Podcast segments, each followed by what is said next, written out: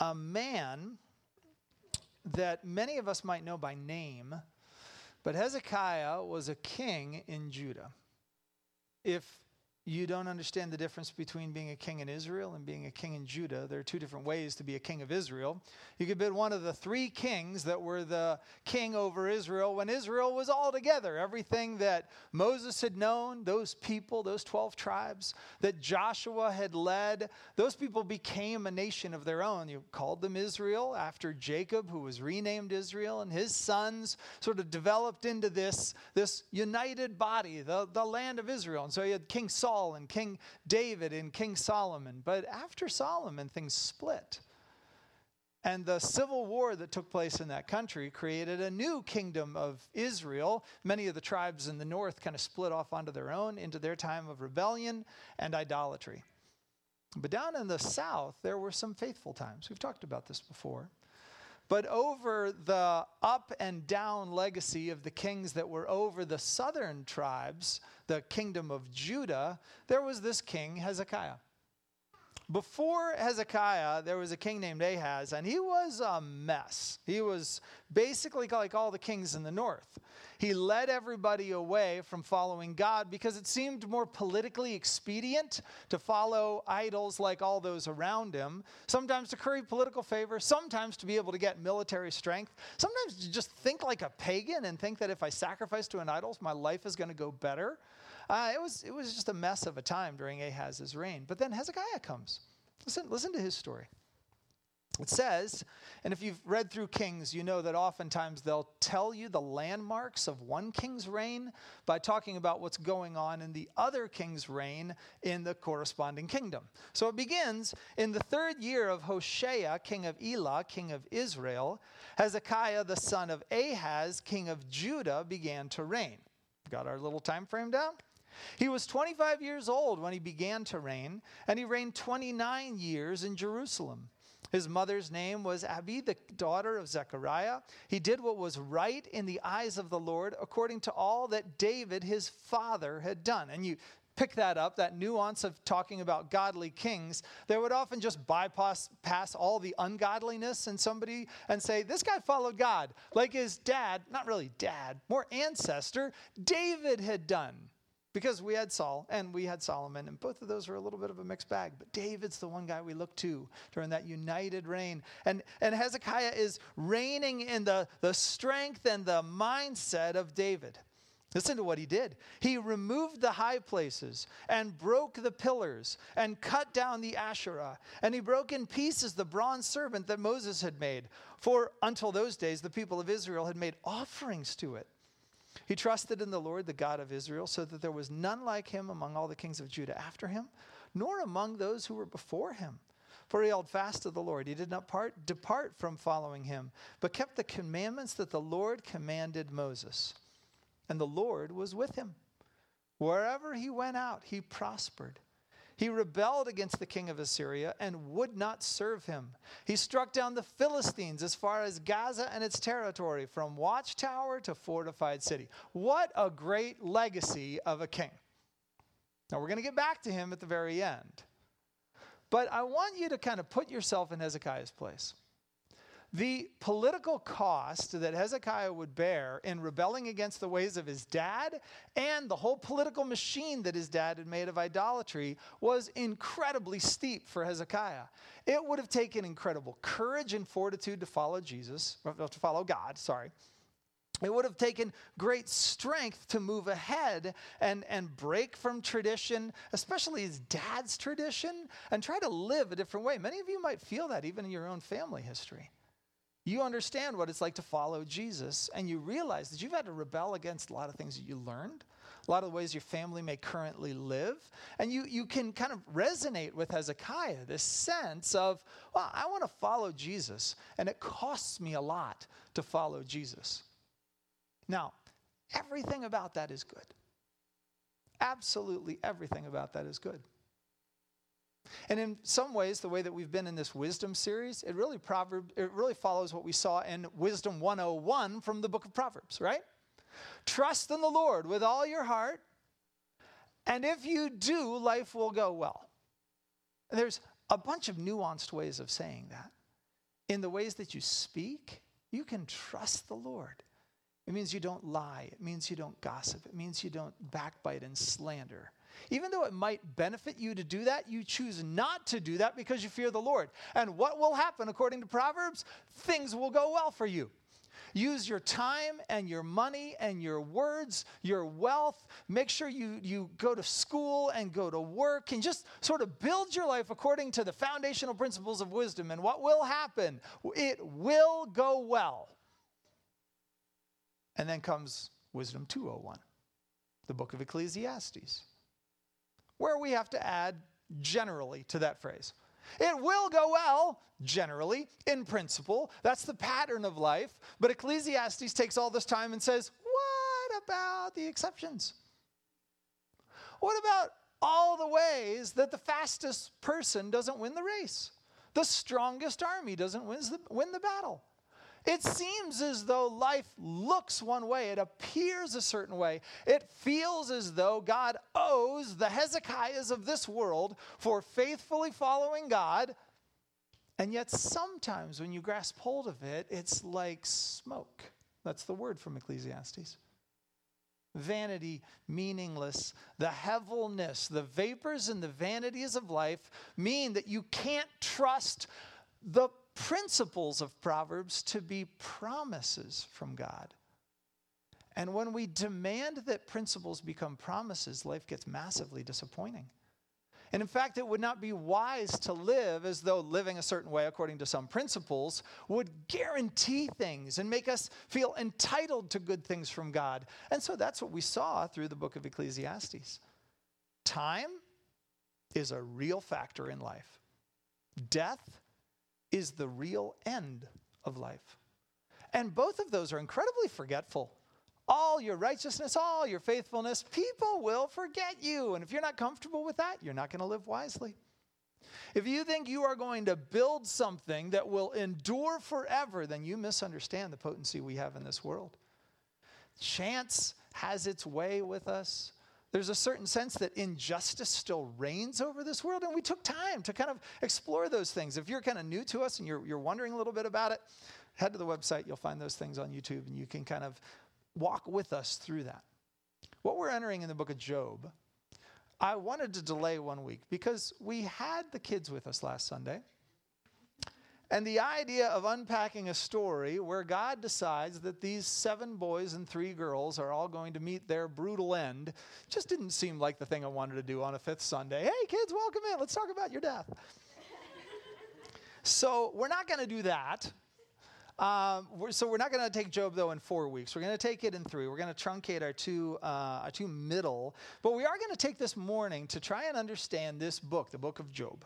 All right. Now, we pronounce some words some ways, and Jenna, I think I'd have pronounced Uz the way you pronounced Uz, but it is possible that that could have been actually the word ooze. And Job is Job, and it looks like Job. And it's just, there's just so many moments we get into this book and we realize this was not written to us. This was not written for English speakers. And one of the main things that's going to come up isn't so much how you pronounce one word or another or something like that. It's the role that Satan has and really whether or not his name ought to be capitalized. We'll get to that in just a minute. But let's let's start this book and kind of feel it the way that it's intended to come to us, all right? And so we start Wisdom 301, the field study, the question of what does wisdom not look like in the classroom? What does it look like on the ground to actually be wise, to live righteously, and experience something differently? What would that be? And so we open up the pages of Job, chapter 1, verse 1, and we read, There was a man. It's an odd way to start a book, isn't it? It's kind of like in the beginning, God. We're just sort of knowing something about him. But there's not much for us to really know about Job. Oftentimes, if we're going to read one of the prophets, right? Or if we would read anything written by Paul or Peter, we could just go to other places in the Bible and we can find out tons of stuff about Paul.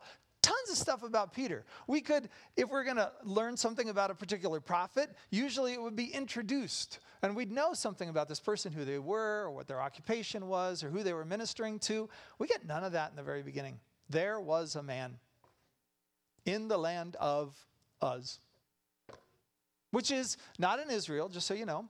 It's in probably one of the surrounding little neighborhoods around Israel, one of the surrounding countries. It's not far, far away, but it's far enough away that what we realize is we're not dealing with somebody related to Abraham nor to Jacob. We're not dealing with one of the covenant people of God. This is kind of a there was a man. He sounds like an everyday man. Yep.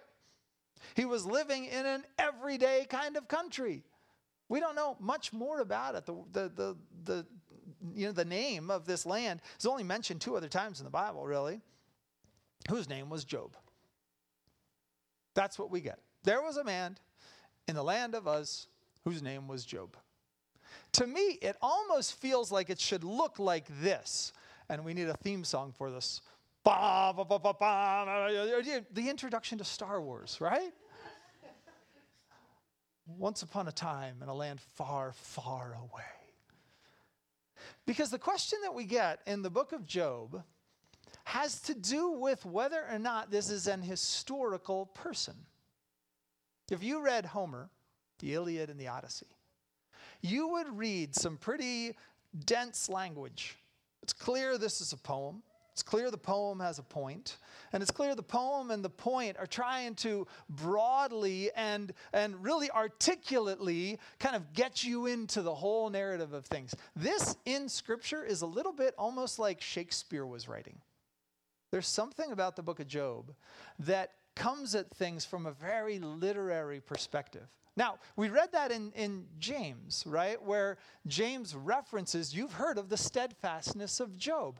That's a, a moment, biblically speaking, where we'd think, okay, this is probably a historical character. Whether he's historical or whether fictional is really not going to mess too much with our sense of this being inspired. This is from God. The if this is historical guy, we have to at least recognize this. It would have been very difficult to get down 37 verbatim chapters of what happens when Job is talking to his buddies. This is, I, have I've never remembered a conversation like that in my entire life. And so, as we read the book of Job, we have to recognize the author of this intends it to be incredibly literary intends it to be incredibly dense literarily, and it, it's intended in a poetic sense to really drive home a point over and over and over again. There's something similar to this, to the type of kind of literary work we needed to do when we opened up the book of Revelation. Remember when we were in Revelation together, I was saying if we just take this and take everything from a, just a purely physical perspective, then it's going to it's going to be really tough to kind of get through this book. We got to recognize what we're reading. Job has a very similar dynamic to it. We don't get a sense of who wrote it. It remains anonymous. We really have a tough time knowing when it was written. It doesn't reference anything with Israel's kind of history, so we get no, no context to be able to put it in, right? Is it this temple or is it a tabernacle or is, were the sacrifices or the law initiated? None of that sort of sits there. This is somebody outside of Israel's domain, and so it really doesn't fit Israel's timeline. So we, we just don't know when. It's an ancient poem written self consciously to say, I know I'm writing some pretty heady stuff to you, and it's going to intend to represent the best of that day's thinking about where suffering and evil and all those kinds of things come from. In other words, if we were looking at Ecclesiastes and asking, okay, in the midst of injustice and time and death and the forgetfulness of this world and the wildness and unpredictability of things and the randomness of chance, how do we live? Job kind of comes from a different perspective. It's going to it's going to address all those same things, but it's going to ask, what kind of a God do we have in the middle of that? That, at the end of the day, is the real focus of the book of Job. So, what that means is, and I'm going to use another reference here, many of the times when we look at parables, I've often told you, you got to get the point of the parable and not get distracted by the details, right? Parable of the sower and the seed, right? Has nothing to do with the sower. Sorry, he's in there, but do we hear a lot about the sower, what he does? Should we make a lot of applicable points about the sower? No, because the sower's just there sowing seed. That's what he does. He's kind of the context of it, but the focus of it is on not the seed itself either, right? It's actually on the soils. It's a parable about four soils. So what do we do? We pay attention to the soil. Job is very, very similar because this story we're about to in- encounter today feels like a really weird way for us to try and then use it as a reference point for how Satan works in the world, how our enemy and our adversary is be able, being able to you know, sort of engage us. In other words, what we're about to read feels really weird. And it would be something we would say that is the way the world works if we had other pages of scripture that seem to indicate that that's the way the world works. But we don't have that. So I just want us to sort of take our hands off of some parts of this story. We're going to hear it the way it was written to us. So it's coming in a land far, far away, a long, long time ago. A tale is to be told to us, historical or fictional. We are still reading inspired scripture from an anonymous author written in an unknown time that is as relevant today because the one who inspired it is going to open up its pages for us. Make sense? All right? I know that when we get into books together, some of you are going to go and you're, you're going to Google some things. And what I don't want is any of your confidence to be undermined. Pastor, did you know that? Yep, I knew. It's okay. We've got the pages of reliable scripture right here before us. And the good news is we can dive into this and we can see that this man in the land of Uz, whose name was Job, was, and here's our first point. The first thing we're going to see about him is Job's blameless track record. All right? Job, in this sense, has a track record that is unquestionably blameless. Now, that is unbelievably important because next week we're going to hear a whole mess of people challenge that blamelessness. All right? Now, blameless is a, is a tricky word. It doesn't mean perfect, it, it, it just doesn't. All right? Blameless has been used a couple other times, more so when we read it in Genesis. We read that, that in Genesis, Noah was blameless. We read that, that in Genesis, Abraham was called to walk before the Lord and be blameless. So that that sense of blamelessness that's there, it's we read that right about Job here in 1 chapter 1. There was a man in the land of Uz whose name was Job, and that man was blameless and upright, one who feared God and turned away from evil. And if all of that sounds familiar, that's good. It's intentional. In other words, here we have a human being doing everything from the book of Proverbs and doing it in a blameless and a righteous way.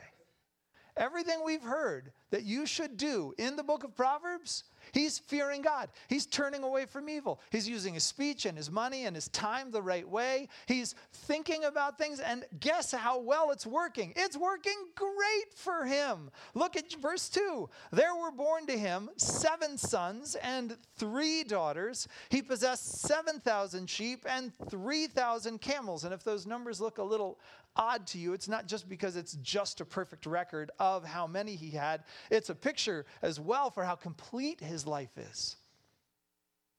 Sevens matter, threes matter. There's a certain sense that the, the tens that are in here, the 500 yoke of oxen, the 500 female donkeys, very many servants, so that we could summarize this guy, both in terms of his abundance and his prosperity, and in terms of his character and the way that he lives his life. This man was the greatest of all the people of the East. Have you gotten to know Job in a pretty good way? You'd like this guy, you'd admire this guy. He's a good dude. And if you're questioning whether or not that is just sort of broad scope kind of stuff, listen to how detailed it gets in his life. Verse 4 His sons used to go and hold a feast in the house of each one on his day, and they would send and invite their three sisters to eat and drink with them. And when the days of the feast had run their course, Job would send and consecrate them. He would rise early in the morning and offer burnt offerings according to the number of them all. For Job said, It may be that my children have sinned and cursed God in their hearts. What a dad! It's not just that his kids represent some sort of, you know, material blessing, that they're like a status symbol for him. They kind of are. But beyond that, he cares for them. He loves them. He takes care of them. And he's worried that even though he doesn't know specifically what might have happened in his kids' lives, he says there's a hypothetical possibility that when they were partying last night, one of them really got in trouble with God. And so I'm going to do what I can to say, God, could you please overlook them? He's a good guy. This is a really good guy on broad scale ways and in the minutia of life. He did this continually. You ever tell stories about your life and people are asking, How are things going? And you're trying to recount, like, okay, what are the best stories I can tell right now that would paint me in kind of the best way? And if they asked for some of the details, you'd be like, Well, that only happened twice, but you know, I was trying to pretend that it happened. Like, that's not Job. If you say, Job, tell me a little bit about your dad, and he wouldn't have to skip over all these bad things. He's going to tell you what he's continually doing in order to care for his family, for his kids, for his entire household. He is the greatest man in the East, and he is continually among the greatest people in the East. Job has a blameless track record. That's what we know. All right? For the next three weeks, this one, two more, we have to keep that in mind. Because if we make the mistake of thinking that all that was a lie or all that was just sort of a veneer, we're going to miss the point. All right? Here's what we hear, though. What we hear is that Job's faith foundation is legitimately challenged. And this is where it gets a little tricky. So listen in. Now, there was a day, verse 6, when the sons of God came to present themselves before the Lord. And hmm, here's the one that also gets a little hard. In all of our translations, the next word that we read is Satan. Capital S, Satan. You know who this is, right? From the snake in the beginning to the snake in the end, that's the one we're talking about. Here's the problem that's not the way it's written. It's not written to say this is the name of an individual. What it's written as is actually as a title. Let me give you another example. What's the first name of our Savior? Jesus. What's the last name of our Savior? Uh, it's not Christ. All right? We want to say Christ, right? Because we think of him as Jesus Christ. But Christ isn't the last name, right? It would have been probably Jesus bar Joseph, Jesus son of Joseph. That may have been the way that he was known. Jesus Christ is actually a title. Title is Messiah, Jesus the Savior. Jesus the one who would come to redeem. Jesus the one who was anointed for this task. So so when we think of some words in Scripture, we use them often as names, but what we have to remember is very, very many times that those are actually titles, and this is one of those. That's, that's the tricky thing that we have to kind of understand, or else we're going to miss the next part of it. Because if the next part of the story is here's a guy who is just by the wickedest, worst person you could possibly ever imagine, falsely accused of all these things. And oh my gosh, what do we do whenever Satan, the horrible, wicked dragon, comes and just brings all these false accusations? Well, then it kind of creates a straw man for the entire book of Job. As though we really shouldn't wrestle with this question that the Satan is actually using. Because Satan, like I said, isn't a proper name, it's a title. Now, We've probably heard this that Satan's name or the title of the Satan, or again, how do you pronounce these things? The Satan, is an adversary or an accuser. It's kind of a court, courtroom title. It's not just a courtroom title, but at one spot in, in the Bible, the angel of the Lord is actually called the Satan. You're thinking, what? The angel of the Lord is called Satan? No, he's not. It's not as though the two of them were put together. It's saying that the angel of the Lord actually came to oppose someone the angel of the Lord in that moment came as an adversary, one who is sort of standing up against another one. And it's just a description because that's what a Satan would do. A Satan would, uh, would be an adversary, an accuser in a courtroom setting, but one who opposes kind of in another setting. All right, so understand the word for what just what the word is. Again, I'm not trying to say that these things don't relate all the way out, but let's just walk slowly into the book and understand this that when this character comes up, we're meeting somebody that in this particular context is doing something that would be done in a courtroom. Now, in a courtroom that we might think of, or kind of in a king's room that we might think of, right? We, you might think kind of more medieval, like, oh, where's the court jester, and where's this guy, and where are the knights, and where are the nobles? And uh, what we're seeing in this particular ancient setting is one who stands as the unchallenged authority, God. And yet, there's others on his kind of team that come together. Let's, let's see how this lays itself out. There was a day when the sons of God, and that's one of the titles, these angelic beings that are coming before into the courtroom of God, they're coming to present themselves before the Lord, and the accuser, the adversary, also came among them. And the Lord said to, now from here on out, just having given you all that, all right, I'm going to read it as it is, all right? I'm going to read it as Satan, all right? Just understand the stuff that I've just said about it. I don't want to keep throwing in a the. Um, we're just going to read it as it's written, but understand kind of where we're at, all right? So, uh, the Lord said to Satan, From where have you come? And Satan answered the Lord and said, From going to and fro on the earth and from walking up and down on it. The Lord said to Satan, Have you considered my servant Job? That there is none like him on the earth, a blameless and upright man who fears God and turns away from evil. So, if we're questioning the righteousness of Job, just understand we've heard it from the narrator, right? We've heard it from the author, and now we've heard it from God himself. Job is blameless. He turns away from evil. He's a good dude. You want to be like this guy. This is the epitome of wisdom. Maybe also, in one way, just like we said in Ecclesiastes, it's almost written with this collective narrative using Solomon's voice, but also asking, like, what if, what if the kings of Judah had never turned away from God? What would that look like at the end of their days? Book of Ecclesiastes. It's almost as though you could ask, what if a human being had never failed? What if Adam, the blameless one, never turned, never rebelled, never sinned, what would that look like? Job. That's the sense we should get of this guy.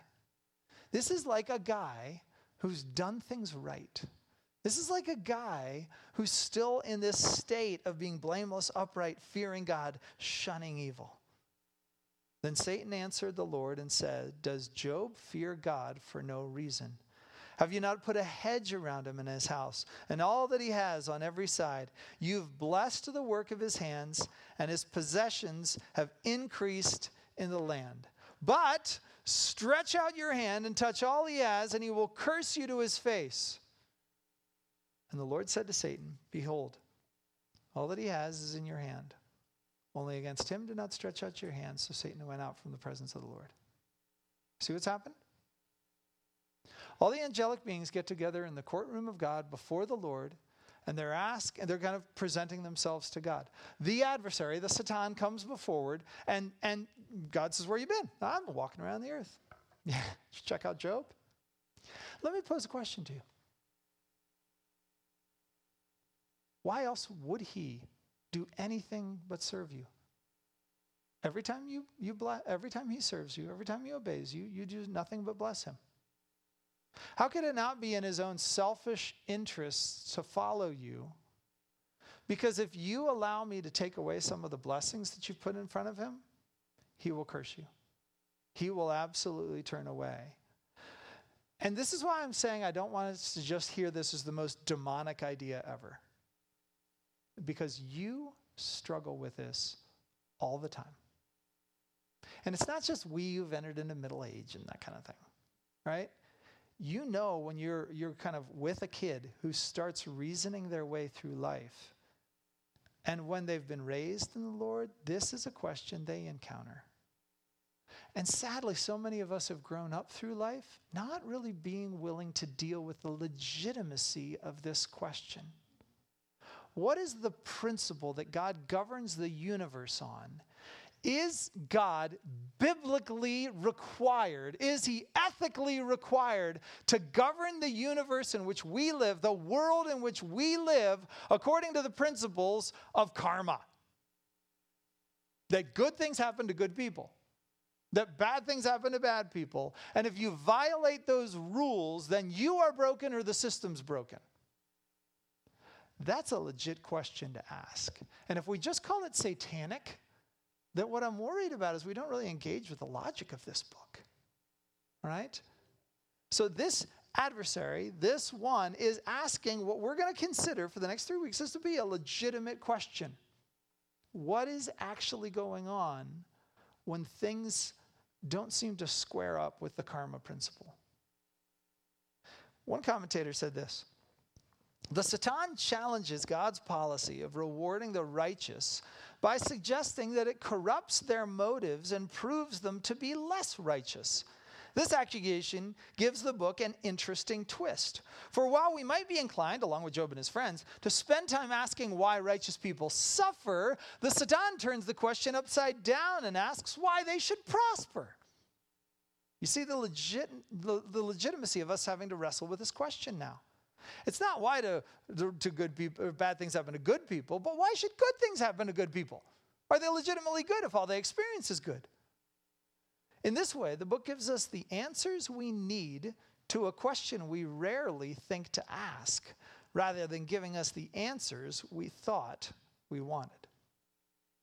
So, if you've been a little frustrated by how long we're taking to kind of make our way into this book, it's for deliberate reasons. I don't want us getting the wrong first impression of this book and then asking the wrong questions and getting answers that don't make sense to those questions as we proceed through for the next two weeks. We have to ask this Is it wrong for God to break the rules that we have set up over this world? What kind of a God is allowed to let us serve him and then not reward everything tit for tat the way that we think it should happen? In other words, what is your definition of unfair? And are you sure you're willing to accuse him of being that? Do we have a standard that is in some ways ungodly because it's not God's standard? I think many of us do. I think much of what drives us to sin is because of that. I think much of what drives us to despair and unbelief is because of that. We grow up thinking that God has to work according to our rules. And while Ecclesiastes may have undone that, what we're doing with Job is asking, let's test that out, see how it goes. See, the problem is, it's not like this just happens one time. We read from, uh, from Job chapter 1. Look at the way it continues in Job chapter 2. Because Job goes, or the Satan goes and does what he does, right? We're going to get to that here in our third point. But look what happens after that. Again, chapter 2 of the verse 1 there was a day when the sons of God came to present themselves before the Lord, and Satan also came among them to present himself before the Lord. And the Lord said to Satan, From where have you come? Satan answered the Lord and said, From going to and fro in the earth and walking up and down on it. Do you see, just for a moment, how kind of thick things feel? It's kind of like, couldn't he have just said, Hey, remember what happened before? Happened again. Doesn't say it that way. He goes through and tells us the same language again so that we feel the same rhythms again. This is a book that's just so self consciously aware of its rhythms and pace and poetry, and it's doing the same thing again. We're reading what happened before, and it's happening again. Chapter 2, here we go to verse 3. The Lord said to Satan, Have you considered my servant Job, that there's none like him on the earth, a blameless and upright man who fears God and turns away from evil? He still holds fast his integrity, although you incited me against him to destroy him without reason. Then Satan answered the Lord and said, Skin for skin. All that a man has, he will give for his life. But stretch out your hand and touch his bone and his flesh. He will curse you to your face. And the Lord said to Satan, Behold, he's in your hand. Only spare his life. There's another moment where this happens in Scripture where we have a Satan or Satan kind of coming in a courtroom setting. You might have heard this. We've, we've mentioned it a few times. It's from the book of Zechariah. It says, Then he showed me Joshua the high priest standing before the angel of the Lord, and Satan standing at his right hand to accuse him. Uh, to accuse him of what? We'll find out. The Lord said to Satan, The Lord rebuke you, O Satan. The Lord who has chosen Jerusalem, you rebuke you. Is not this a brand plucked from the fire? Now Joshua was standing before the angel clothed with filthy garments. And if you understand anything about the priesthood, you know no priest is ever supposed to show up that way before God. This is a, a picture of what Israel was like standing before the Lord. The priest was doing the right thing and representing the people to God, but the problem is he's filthy because the people are filthy. And so Satan's accusation is behold, filth. And he's not wrong, it's not a lie. And that brings a question what should God do for the filth of people? Just like here we see Satan acting in another way, he's bringing up what is a legit truth. God, if people only serve you because they get what they want, then they're not really serving you, are they? And so, what we're saying is that not only does Job have this blameless and untarnished reputation, not only is he a blameless man, but he now has a foundation for his faith that is rightly being challenged, and it will rightly be challenged across the book. The book is written that way so that we, we dive into this. We have to hear it twice. Can God take away your stuff? Yes. Will you still follow him? It's a good question. Can God take away your health? Yes. Will you still follow him? It's a good question. Those are the questions of Job. And the legitimacy of the questions is worth challenging. But the third thing that happens is then the legacy that we've seen in Job, it just gets ruthlessly dismantled. Let's go back to chapter 1 after that first conversation. Now, there was a day when his sons and daughters were eating and drinking wine in their oldest brother's house. There came a messenger to Job and said, The oxen were plowing and the donkeys feeding beside them, and the Sabaeans fell upon them and took and struck down the servants to the edge of the sword, and I alone have escaped to tell you. Round two. While he was yet speaking, there came another and said, The fire of God fell from heaven and burned up the sheep and the servants and consumed them, and I alone have escaped to tell you. While he was yet speaking, there came another and said, The Chaldeans formed three groups and made a raid on the camels and took them and struck down the servants to the edge of the sword, and I alone have escaped to tell you. And while he was speaking, there came another and said, Your sons and daughters were eating and drinking wine in their oldest brother's house. And behold, a great wind came across the wilderness and struck the four corners of the house, and it fell upon the young people, and they are dead. And I alone have escaped to tell you, intentionally, deliberately written to make us feel like this is, you, my gosh, you knocked the guy out with the first punch. He's laying on the canvas. And then you reel back and hit him again. And if you're a fan of MMA, you feel like that's when the ref ought to just jump in and be like, it's okay, we don't beat up unconscious people. But he keeps doing it. He levels him and says, All your oxen and donkeys and the servants are gone. Whoa. That's like all my wealth. Nope, you add more. But the fire of God fell upon and burned up the sheep and the servants. Well, that's like the other half of my wealth. And then the Chaldeans came and took and made a raid of the camels and took them. And, and it's like all of everything that he's got. And it's like, well, at least I got my family as he's bleeding out on the canvas. And Satan's like, nah, one more, baby. And he hits him again, and all of his kids are dead. And I alone have escaped to tell you. I alone have escaped to tell you. I alone have escaped to tell you while he was still speaking, while he was still speaking, while he was, do you feel the rhythm of how ruthless this removal is? And it's as though Job's legacy was built up in his stuff, and the stuff got stripped away. Everything, if you would have said, Job is a righteous and a blameless guy, what would you have pointed to in that day and age? You would have pointed to all of his possessions and his family. And you would have said, those are the markers that God blesses this person. And if you don't believe that, think about all the interactions that Jesus has with people where he encounters them in their shame. From the very beginning, we meet a relative who's ashamed because she, she has no children. And she's so sad and she's looked down on. Later on, as Jesus grows up, he walks by and there's a man who's blind.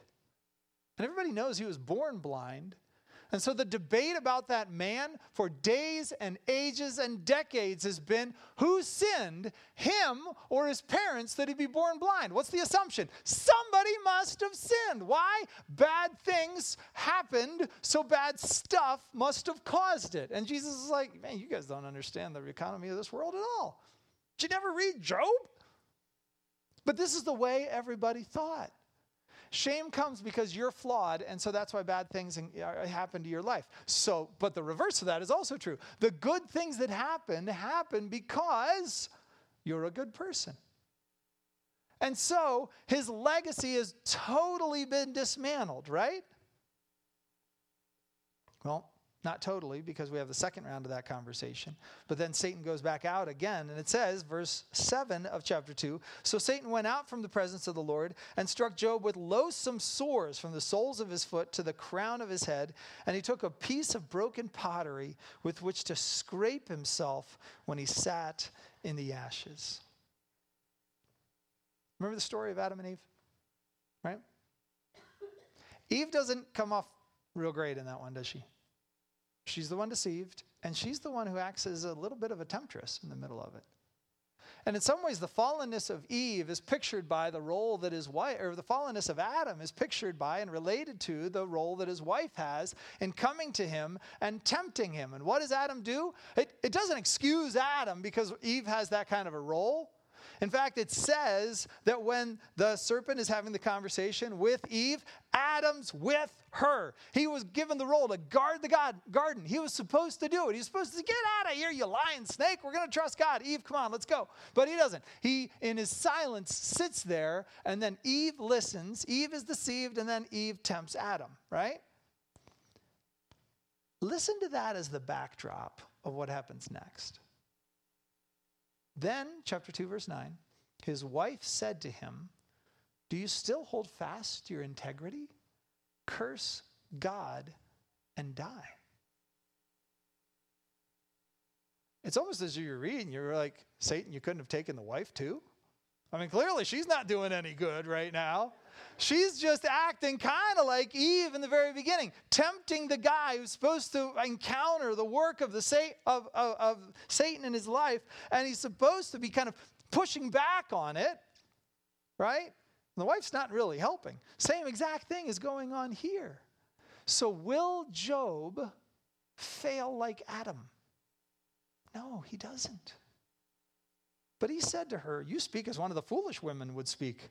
Shall we receive good from God? Shall we not receive evil? Listen to God's then designation of what happens. In all this, Job did not sin with his lips.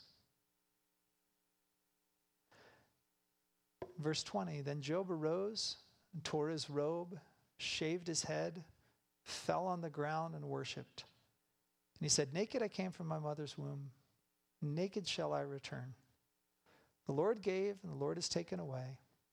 Blessed be the name of the Lord. In all this, Job did not sin or charge God with wrong. Now, I want to submit this. We have a lot to look at in this book. It's going to take us two more weeks. But I want to submit this. That's Job's legacy. Because if Job's legacy is all the good stuff that happens in life, and that's it, and those things can be taken away, then that's kind of discouraging for us, right? Because what it means is our capacity to do good, our capacity to have a righteous legacy, depends on the circumstances of our lives. It depends on what I get and what God gives and what God takes away. And if He takes away stuff by the calculus of this world, then I'm not doing well. And if he adds things to me, then by the calculus of this world, I have a righteous legacy. Honestly, isn't this the way you think? If you're just being honest, how do you know God's done good?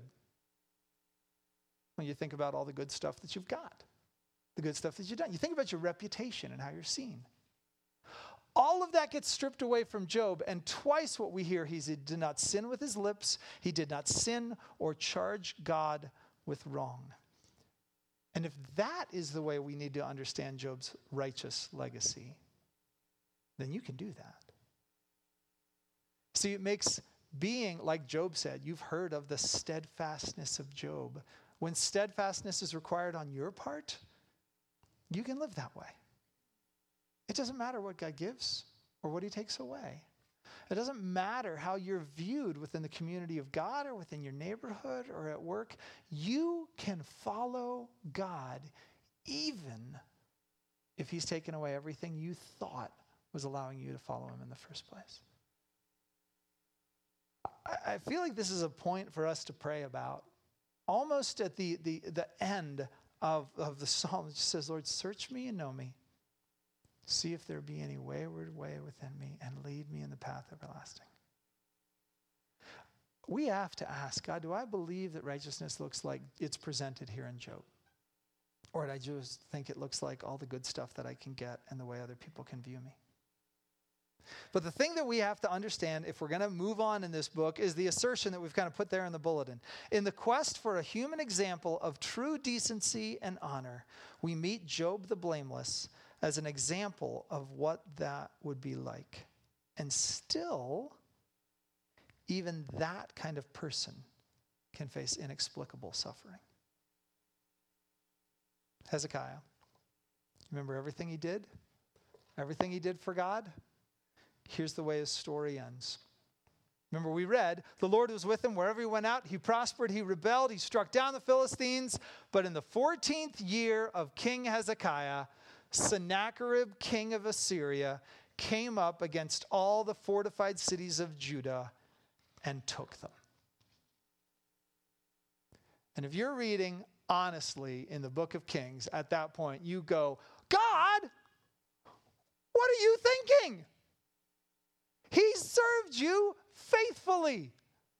He rebelled against all the indecency and idolatry before him. What were you thinking, God, to let him be attacked when he served you so faithfully? God does not, it would appear, play by our rules. Or, as we said in our assertion in the bulletin, even that kind of person can face inexplicable suffering. You're Christians. So, aren't you glad this is true? Because if it were not, you could never read, For Christ also suffered once for sins, the righteous for the unrighteous, that he might bring us to God. Or in Jesus' own words, for this reason my Father's love me, loves me, because I lay down my life that I may take it up again. No one takes it from me, but I lay it down of my own accord. I have authority to lay it down, and I have authority to take it up again. You see the problem with believing what we may come into the book of Job believing? Is that it is fundamentally anti Christian. Because if Jesus came to do what we know Jesus came to do, which is as a righteous one to suffer for the unrighteous, then you have to accept that that rule we hold to in life is one that God is not required to submit to. And that's hard for us to buy into. So we'll take two more weeks to really kind of dive into it. If you want, I have a reward next week for anyone who comes to church having read all of the book of Job. Not before I just said this. So if you read all of the book of Job in your devotions this morning, it does, nah, that counts. But before today, so if you were in seminary perhaps or studying Hebrew and read through the book, you don't get my treat for you next week. Oh, you do, actually. That's pretty noble. So Mary and, and Michael, they're already there. They have already read the book of Job, probably in Hebrew. But for the rest of us, read through. See if you recognize your thoughts in the words of Job's friends, and we'll unpack them next week. Let's pray together. Father, we're grateful for this hard lesson, this hard word. Because we don't want to accuse you, and we don't want to stand above you, and we don't want to tell you that you don't play by the rules. We want to submit our rules and then let you dismantle them. And I feel like you're starting to do that for us.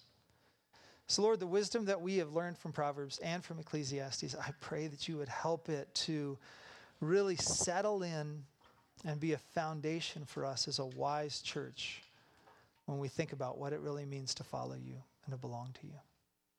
So I ask this, Lord, by your Spirit, by his power, would you bring us wisdom from above?